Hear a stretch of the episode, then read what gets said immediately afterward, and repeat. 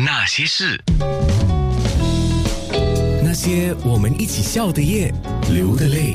哇，清康，你回想过去的十个星期，呃，五十本书。我们先别说这个特别来宾的事情，我们先说这个五十本书了、嗯，因为是一天一本，对吗？对，所以十周就五十本。五十本你怎么挑？五十本你说多，它又好像很多；你说少，其实如果你看书多的话，这个也不多。嗯。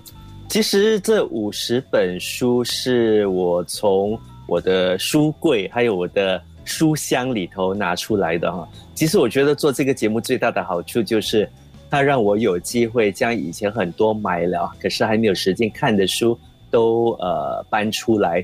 那么当然我在呃筛选的时候，我会首先看哪一本是呃给我有最大的吸引力，因为当年买的时候很多时候都。呃，是因为嗯书的设计啦、书名啊，呃或者是作者，然后买下来的。那么有一些真的是没有时间翻看啊。那么这一次筛选的时候，就从这三方面着手。嗯，哇，你跨度很大啊！你列给我的，你大概分享了有科幻、自传、诗歌、神话故事啊，神话故事、民间传说、漫画、服装、厨艺、影视，呃，这些我都很可以想象。但是那个神话故事跟民间传说，对，那个其实也是蛮有趣的，因为但我小时候蛮喜欢看这些中国的民间呃传说还有神话故事啊。其实我很早以前。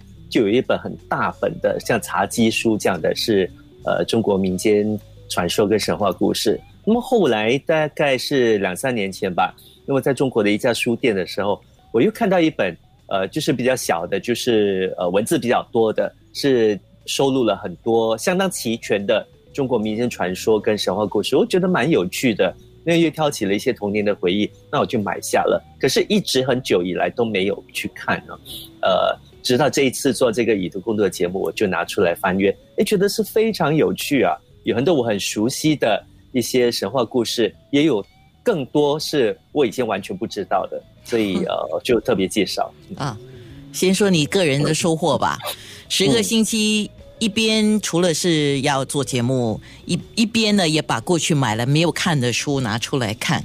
你自你自己啊，你自己个人最大的收获是什么？除了是看对得起自己的的心呢、啊，就因为你买了没有看嘛，这个除了这部部分之外啊、嗯，我觉得自己最大的收获是我重新呃拿起书本来翻阅，因为过去五可能过去五年吧，其实自己翻阅看书的那个时间跟习惯啊。呃，跟以前比起来真的是少了很多。